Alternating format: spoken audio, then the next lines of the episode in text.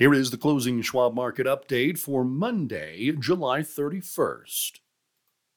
The S&P 500 index and other major US equity benchmarks ended little changed Monday, but were still solidly up for the month as investors marked time ahead of a slew of quarterly results later this week and the Labor Department's monthly jobs report Friday.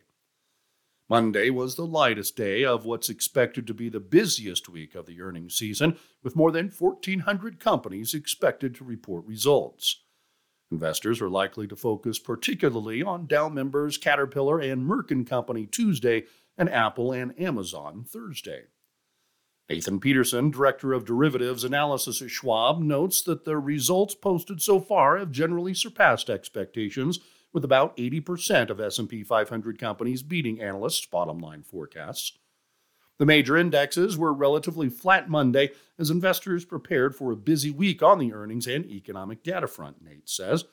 A jump in volatility based on the CBOE's volatility index or the VIX suggests some near-term cautiousness as the S&P 500 heads into what's historically been a seasonally weak period for stocks, he adds. But overall, the market ended the month with firm gains, partly reflecting a better than expected earnings season so far. Here is where the major benchmarks ended. The S&P 500 index was up 6.73 points or 0.2% at 4588.96, up 3.1% for the month. The Dow Jones Industrial Average was up 100.24 points or 0.3% at 35,559.53, up 3.3% for the month. And the Nasdaq Composite was up 29.37 points or 0.2% at 14,346.02, up 4% for the month.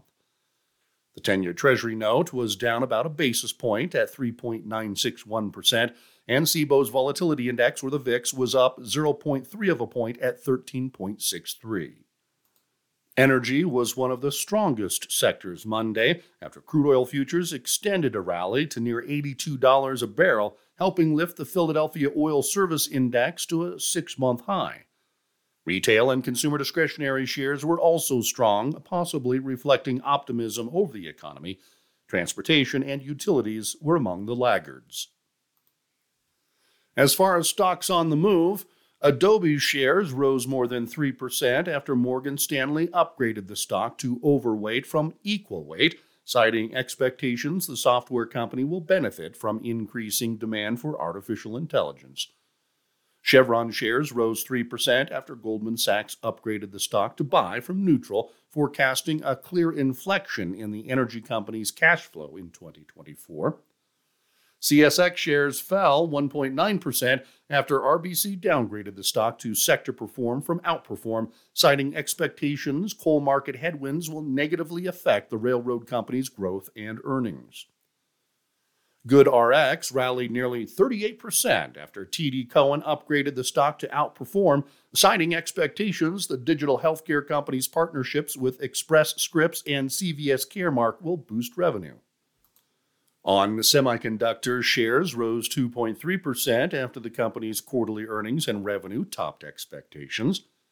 Ryder's shares rose 0.6% after Baird analyst Garrett Holland upgraded the stock to outperform from neutral, saying a capacity shock from the reported shutdown of trucking industry competitor Yellow Corp would be a clear positive for other companies in the industry. SoFi Technologies shares surged 19% after the online lender reported a smaller than expected second quarter loss and boosted its full year guidance. And Wayfair shares rose 6% after Piper Sandler upgraded the stock to overweight from neutral and raised its price target, citing improving sales and other factors. In addition to Merck, Tuesday's earnings calendar includes Pfizer, Advanced Micro Devices, Marathon Petroleum, Marriott International, and Starbucks. Economic news reports Monday indicated the manufacturing sector remains under pressure.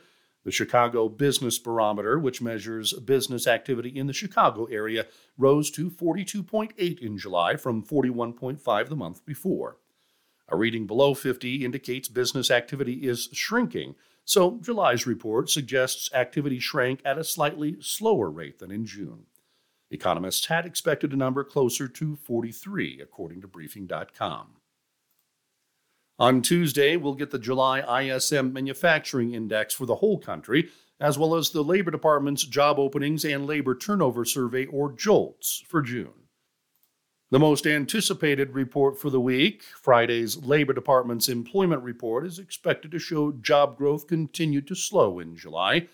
Non farm payrolls are forecast to have increased about 200,000 in July based on a Briefing.com consensus. That number would be down from 209,000 in June and the smallest monthly figure since December of 2020. Schwab chief fixed income strategist Kathy Jones says a payrolls figure close to market expectations would still be a solid pace of job growth and consistent with the tight labor market, but clues to the Federal Reserve's next move may lie in wage numbers, she notes, after the central bank raised its benchmark lending rate to a 22 year high last week as part of its fight to bring down inflation. Key to the market's reaction will likely be the average hourly earnings growth data, Kathy says. Consensus expectations are for a monthly increase of 0.3% and a year over year gain of 4.2%. While the latter number would be down from 4.4% last month, it's still higher than the Fed needs to see to ease policy, Kathy says. Wage growth in the 3% region is more consistent with the Fed reaching its inflation target. Kathy also notes that another report Monday, the Senior Loan Officers Survey, indicated banks are continuing to keep credit conditions tight. If credit conditions remain tight, the Fed may need to do fewer additional rate hikes to cool off economic growth and inflation, she says.